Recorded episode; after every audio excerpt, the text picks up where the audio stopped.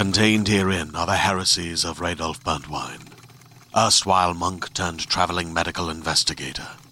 Join me as I uncover the blasphemous truth of a plague ridden world that ours is not a loving God, and we are not its favored children.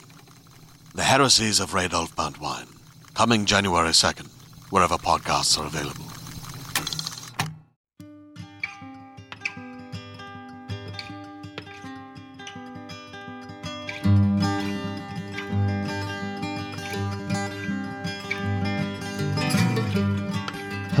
Welcome to the Drabblecast, episode 127.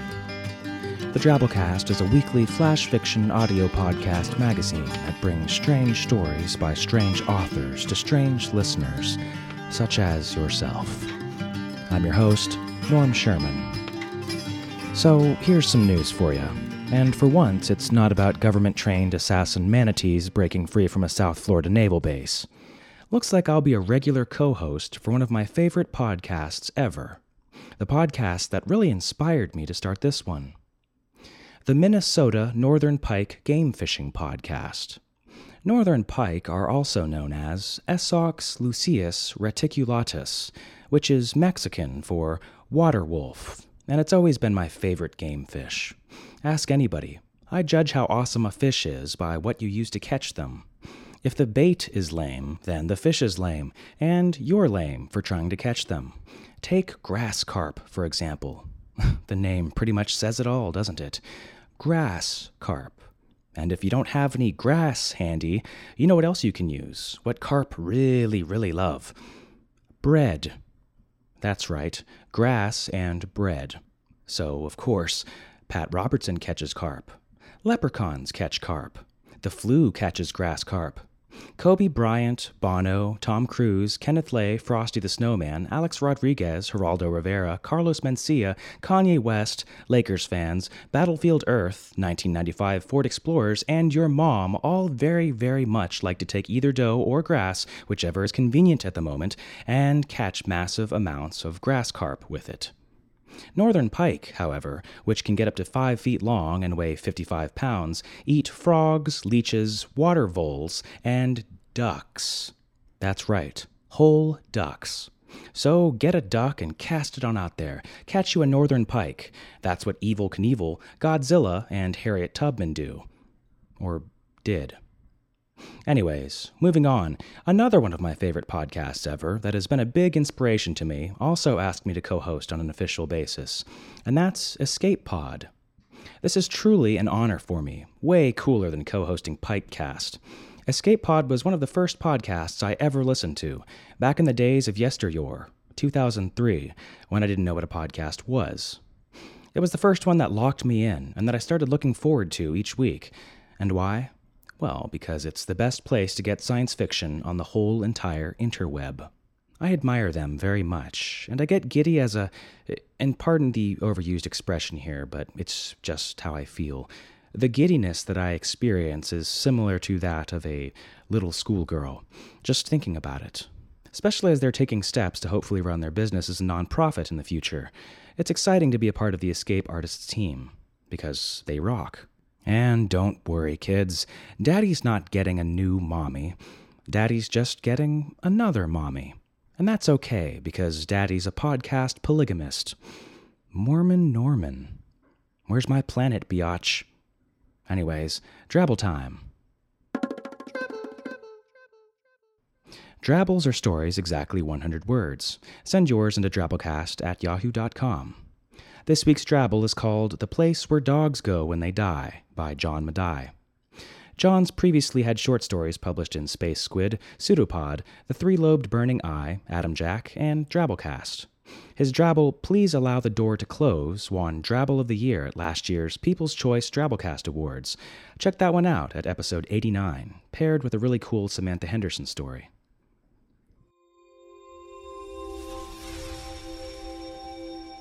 First, there's the stink. A yellow, brown wind blows the constant pong of decomposing cabbage, soil, dead raccoons, and the intoxicating undersides of all things which are so pleasant to the translucent schnauzers, vaporous dachshunds, and spectral spaniels who chase the woolly rhinoceri and cowardly thunder lizards through the long red grass of the hunting grounds.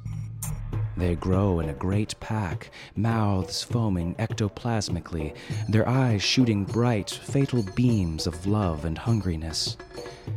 And then there is me, in the wrong heaven entirely. I'm near the impossibly huge fence of that place, scared as hell, howling for mother.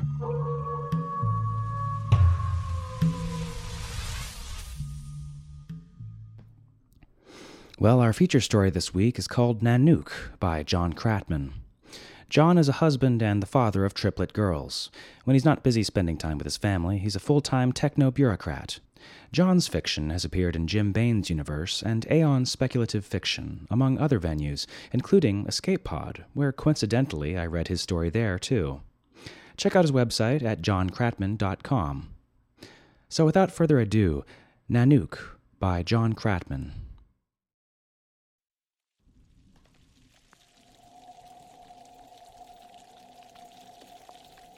Words of life and death are written on the ice. They are written in the track of Nanuq, the great white bear. They are written in the blood of a ring seal upon the snow. Since ancient days, it has been the sacred duty of Inupiat fathers to teach their sons the meaning of those words. We could have just taken a flitter, you know, Arwela, obviously uncomfortable without the clothes of the white man, pulled at the throat of his caribou skin parka. Come on, son, don't be that way. I looked up from the tracks of Nanuq. This is important to me. Arwela's goggled eyes betrayed nothing, and he offered no answer. His years away from me had bled any belief he once had in the old ways. I had thought to educate him, to make him wise in the ways of science and the world. I thought after he graduated he would return and learn the ways of the Angatquq, the shaman, and take his place in the secret circles of the people as his mother had. But the university had narrowed his mind instead of widening it. He had turned his back on his people. Nanuq came this way, I said pointing at the huge tracks in the snow. She walks on two legs. This is no ordinary bear we track. She is of the almost people, the woman in the skin of a bear. We should have taken a flitter. We should have at least taken a GPS. There were many things Arwela did not know. Had he returned, we would have shown him the secret science and magic of the Inupiat. He too would have walked the path of the shaman and experienced the bear dream. The tracks continued for thirty feet before the bear again walked on four legs. I shifted the weight of my pack and pressed on, not waiting to see if Arwela followed. The Corgi, our lodge, and the conveniences of modern men lay three days behind us. Before us lay the tundra and the way of spear and skin, of blood and death. Mom's dead, Pop. Fifteen years now she's been gone. Why don't you admit it finally? He dropped his pack to the ice and sat cross legged beside it. He pushed his long hair away from his face and frowned, revealing the lines and the wrinkles around his black eyes. I sat down and rummaged through my pack. My grandfather's pipe lay beneath our provisions, wrapped in the dried hide of a ring seal. Scratches and wear marked the places where his hand had held it long ago. Then why leave Los Angeles? Why leave your precious city to go grub in the dirt with me? I missed you. Arwela's hard face softened. You think I'm crazy. Men do not turn into bears, Pop, no matter how much you believe. I promise you, Orwella, you will see. We camped for the night in a tent made of caribou hide and slept in bags lined with the very fur of Nanuq. How the hell are we going to bring down a polar bear, Pop? Arwela's eyes glinted in the darkness, his face hidden in the sleeping bag. You haven't got anything with you but that damn trank spear. It will be enough. You should have brought a stun rifle and a heater for God's sakes. I hoped he was wrong. A rifle would have been easier, but I couldn't change the situation now, three days from the lodge. Leak, my wife, would have wanted me to do it the old way. I had to believe that she would help us. After a time, I slept, the remembered smell of her hair inviting me to dream.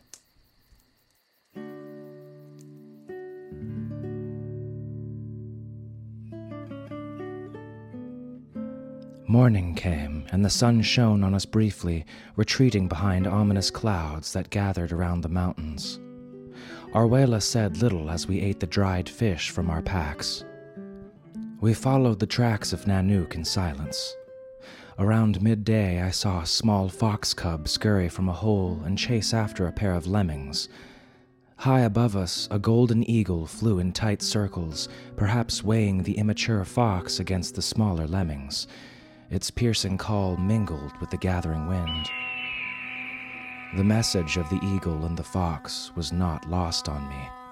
It was a dark omen sent by Tungwak, my helping spirit. The hunter sometimes becomes the hunted. But I would not abandon her now.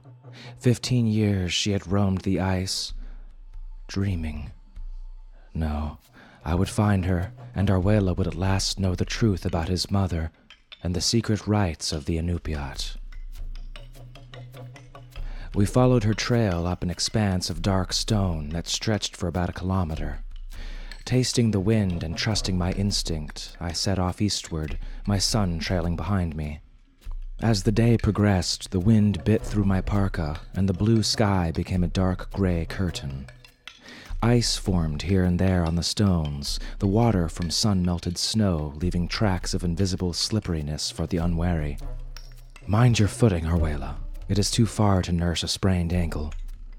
Can't you give it a rest for a while? There was anger and fatigue in his voice, and something else that made me stop and look into his eyes. Why aren't you wearing your visor? You're almost snowblind. I pulled the visor over his eyes and sat him down on the rock. I pulled my sealskin glove off and felt inside his parka. You're sweating. Sweat is deadly on the ice. I'm fine, just a little cold. There was no color in his face. The place in my heart that was the hunter merely shrugged. The place in my heart that was the father screamed for me to go back. In the end, I was spared from making a decision. It was the ice that decided. A blizzard fell upon us. The tent and furs we brought with us were little protection, and I resorted to using Arwela's lace knife to construct an igloo from the hard packed snow. It took almost an hour. We would have been dead if he had left it at home as I instructed. It would have taken far too long with the traditional knife I had brought along. I found a phone in his pack when I searched for the lace knife. I flipped it on, but the storm blanketed us in static. I piled furs on Arwela and held him close, as his mother and I had done when he was a boy. It seemed the heat from his face would melt the igloo around us. By morning, the entrance to the igloo was buried in snow. I put Arwela's phone in my pocket and dug myself out with my hands. I struggled to the surface, pushing snow behind me until my hand broke through to the light of day. I pulled my visor over my eyes and sat up, fumbling for the phone. My worry for Arwela betrayed me. I did not see Nanuq until it was too late, but her smell gave her away. A fortunate change of the wind, and I caught it, pungent and unmistakable. Clean snow and blood. As large as a snowbank, white, white, blinding in her brilliance, her eyes alive with cold intelligence, and her lips curled over her ivory teeth. About her neck was the intricate collar of sinew I had made for her myself so long ago. The tracking beacon that had hung from it was gone. I dropped the phone and dove straight back into the hole, knowing it would not protect us for long. Nanuq would dig us out as surely as if we were seals. I slid into the igloo and collided with Arwela. He was still in the grip of his fever and did nothing but moan. My spear lay beside him, and I snatched it up with trembling hands. I could hear the bear sniffing around above. She would wait there a moment to see if I would come out. Then she would come in after me. I started back up the hole on my belly, the spear before me. I thought there was a chance I could tranquilize her before she knocked my brains into the snow. About halfway up, she dug her claws through and raked my face to the bone. The smell of blood flooded the tunnel. My screaming spurred her forward and into the snow after me. I dropped the spear and raised my arm to protect my face. She hammered down on it with her paw, cracking the bones and knocking the wind from my lungs. Numbness raced up my arm, and I rolled back into the igloo, struggling to breathe. Arwela stirred beside me, eyes glazed and uncomprehending. Blood poured from the wounds on my face and melted the hard packed snow beneath me. He crawled towards me. Dad! I managed to get a small breath of air and pointed at the hole. The bear! He blinked his eyes up at the sunlit hole and struggled to his knees. He picked the spear up. Snow cascaded from the surface, and I heard the huffing breath of Nanuq. Her head broke through directly above me, covering me with snow.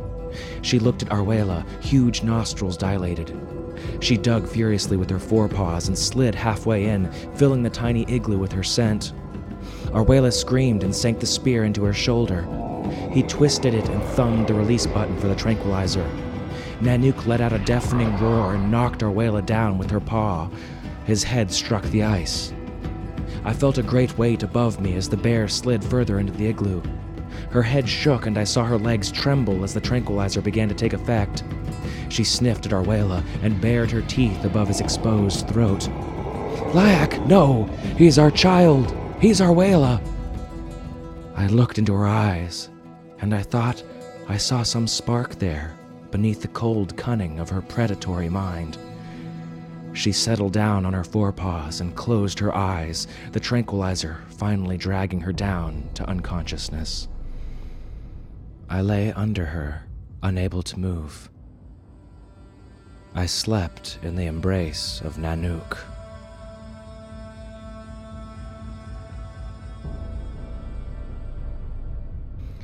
I awoke to the light of day, stretched out on the snow. Arwela was unconscious beside me, the spear frozen to his hand.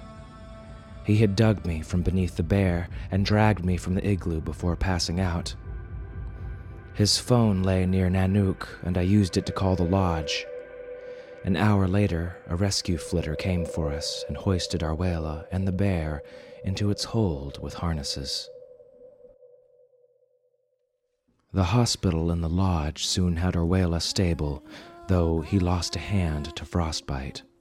Regeneration can be painful, I hear, but in a few months he would be as good as new. My wounds were filled with flesh foam, and my broken arm was set in a cast. Some hours later, they brought me to the ceremony in a wheelchair.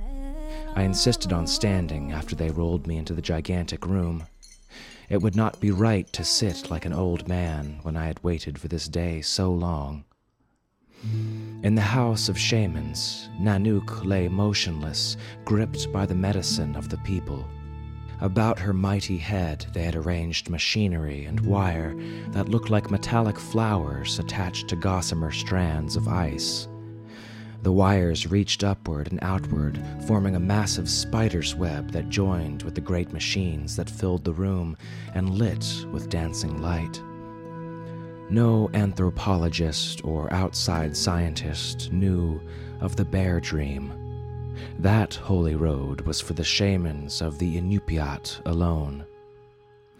Beside Nanuq lay the sleeping form of Laak, my wife, her beauty unmarred from her years in cold sleep. She looked the same as the day she took the holy path. But we had lost her.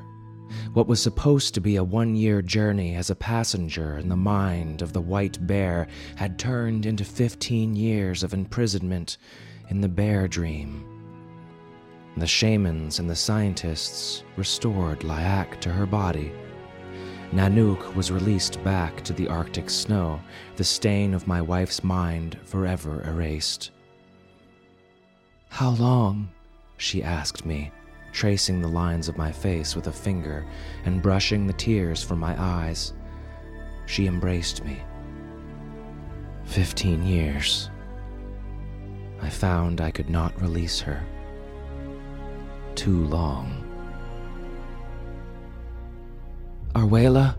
she asked me. A true son of his people. My heart was filled with pride. He is waiting to see you. Though I do not know if he will believe his eyes.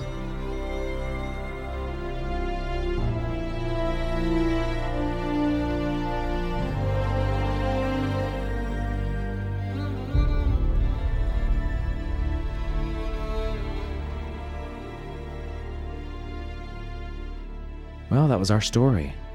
I like stories that tinker with the fine line between magic and technology. I'm not at all a very tech savvy guy, so when someone starts explaining to me how something simple that I totally take for granted, like email, for example, works, I'm like, yeah, you know what? Uh, that's maybe how you do it, but for me, it's actually an ancient and sacred way of my people, and you just wouldn't understand. Speaking of geeky tech savviness, I was recently a guest on a freaking great little radio show based out of California called Geek Speak that's actually podcast out as well. So anyone listening to this right now can actually go to their website, geekspeak.org, and subscribe. It's a podcast, clearly for geeks, but it's oh so much more. Hey Al, nice jetpack. Thanks. It was only $80,000. Seems kind of pricey to me. I didn't know you were into tech gadgets. Well, I'm not the computer guru you are, but yeah, I like this stuff. But what have you got there, Lyle? It's my new robot dog. It climbs trees, navigates any city block, and can tell what people are feeling. Sort of. It's running FreeBSD, and I can control it using this Open Sound Control app on my iPhone, connecting to it in Ruby on Rails application I wrote. Wow, cool. What kind of battery you got in there? Well, it's not a battery. It runs off of organic matter. I we can talk about that later. You know, I think I heard something about that. Yeah, actually, I heard about that jetpack too. Do you listen to Geek Geek Speak? Speak? Yeah. Geek Speak, bridging the gap between geeks and the rest of humanity. Broadcasting on NPR member station KOSP on the central coast of California every Saturday morning at 10. And also available, of course, in podcast format through iTunes, through NPR.org, or, of course, directly from geekspeak.org. Al, are the back of your pants supposed to be all burned like that? What? Oh, yeah, I think this jetpack still has a few bugs. It was as gloriously awkward an interview as you might expect from your dear friend Norman the Mormon. But really, if you're a fan of the Drabble News portion of our show, which I know many of you are, you really would like this podcast. These guys flesh out the details of corpse fueled robots of war, whereas I just strongly and blindly advocate for them because someone on MTV told me to. Give 'em a listen, you'll stay hooked. I guarantee. So, story feedback. Tis been a while. Back in episode 122, we ran a Tim Pratt story called The Fallen and the Muse of the Street, which was a big hit. I don't think there were any complaints. ROU Killing Time said, This DC episode makes my top five favorites. Wonderful story with a great magic realistic tone. I love the way the Muse defeated her opponents by inspiring them. Brilliant story. An elegant counterpoint to the equally brilliant mutant sea turtle bit as an outro. Talia said, Between assorted podcasts, I've heard quite a few Tim Pratt stories to date. This is my favorite, hands down. It's got a colorful, playful, perhaps slightly surreal feel to it that is just purely enjoyable. And the ending was perfect. I'm curious if it eventually led to their redemption, for surely thereafter they would never be the same. And Devora said, I can well imagine how excited the Drabblecast editors were to read the first line of this story. All right, we can finally use the cool vomit sound effects we have. Bingo. You know us too well, Devora. Then the next week, we ran a story called Toast by Jamie Lackey, which everyone, again, seemed to really dig. The Mighty Twix said, I enjoyed this story. It really made my day. Also, as a bread baker, it really hit home. I always try to develop gluten in my dough, but now I will try for life. Vegan Vampire said, I think this was my favorite story yet, until the toast killing scene. When Rick came in the door, I was already shouting in my mind at him that he better not dare hurt those toasts. So here's my angry letter to Rick.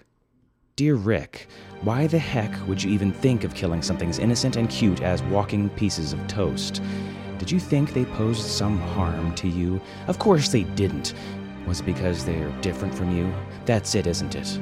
Well, Rick, just because something isn't human doesn't mean it can't feel, can't suffer, can't play Dance Dance Revolution. So it doesn't matter how many loaves of bread you send your ex girlfriend. Nothing, nothing, Rick, can ever make up for what you did. Ain't that the truth? Eh, fellas? Ah, women. Yeah, I know I say this every episode, but it's just because I'm for real. Join our discussion forum community. It's one of the things I'm most proud of about this podcast. We have such funny, bizarre personalities in there, and so much fun stuff going on. And those folks are on top of it when it comes to finding Drabble news topics. If anything bizarre and unholy washes up on any beach anywhere, you're bound to find it in the Drabblecast discussion forums first. Oh, and that leads me to our kick ass donor of the week. Longtime listener Jeff Copen, also known as Golden Rat on the forums. Jeff is a commercial credit underwriter at a bank. He lives in central Minnesota with his wife, two sons, two dogs, two northern pike, and cat. His hobbies include spending time with his family, golfing, playing basketball, reading sci fi, and listening to podcasts. He says he's the family dog walker, and there's nothing quite like a two mile winter hike in sub zero weather with 200 pounds of dog while the Drabblecast melts the brain inside your frozen skull. Thanks, Jeff. I know how you feel, and glad that we could get the sizzle out of there for you. So, Dragon Con is coming up in a few weeks, and all three Drabblecast editors will be there with a small entourage and a token hot chick. All day Saturday, September 5th, and up through lunch on Sunday. We'll be promoting Drabblecast some and taping video of Super Animal Deathmatch Season 3, going around and asking people like Kevin Sorbo and the hot chick from Heroes things like who would win in a fight between a radioactive nuclear powered lion versus an undead zombie unicorn. It'll be good times. If you're going to be around DragonCon, shoot us an email at drabblecast at yahoo.com letting us know. We're giving away t shirts to fans who find us, and may do a lunch or drink meetup if we get enough responses. The Twitfic winner this week is Fiverr. First time Twitfic winner, dethroning the formidable Twitficker Wonko with a great 100 character story that reminds me strongly of the most disturbing thing I've ever seen, caught on video. A link to that will be in our show notes. And Fiverr's 100 character story was just twat, for those of you who follow the Drabblecast on Twitter. Try writing a 100 character, not counting spaces, story yourself and send it into drabblecast at yahoo.com, or post it in the Twitfic section of our discussion forums. So that's our show. Remember to share us with friends, blog about us, or write us a review on iTunes or wherever you pick up our show. If you have the means, consider donating even just a few dollars to help us pay our authors, license production music and sounds, etc. It ain't cheap, folks. You can find support options off of our main page, www.drabblecast.org. The Drabblecast is produced under a Creative Commons Attribution Non-Commercial No Derivatives license, which means share us all you like, just don't change our show or sell it to some chump without asking us first. Special thanks to Mr. Tweedy for our show art this week. Our staff is made up of co editors Kendall Marchman, Luke Coddington, and yours truly, Norm Sherman, reminding you that your mom's a polar bear. Piano player picks up his tip jar and drink, and the bartender shouts last round. An hour ago, this place was loaded, and noise filled the room like the smoke. And laughter and curses spilled like booze from a glass. Words were all slurred when spoke. Yes, words were all blurred when slow.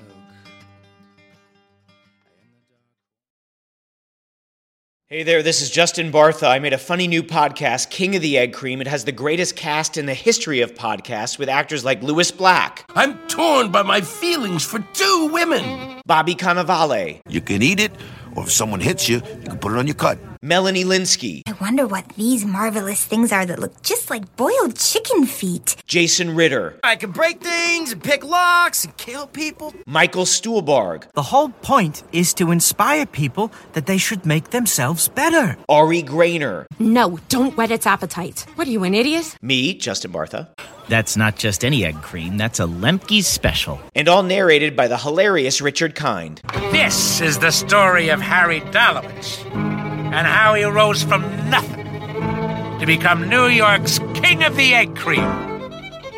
So if you like funny true stories, come listen to King of the Egg Cream, available wherever you get your podcasts.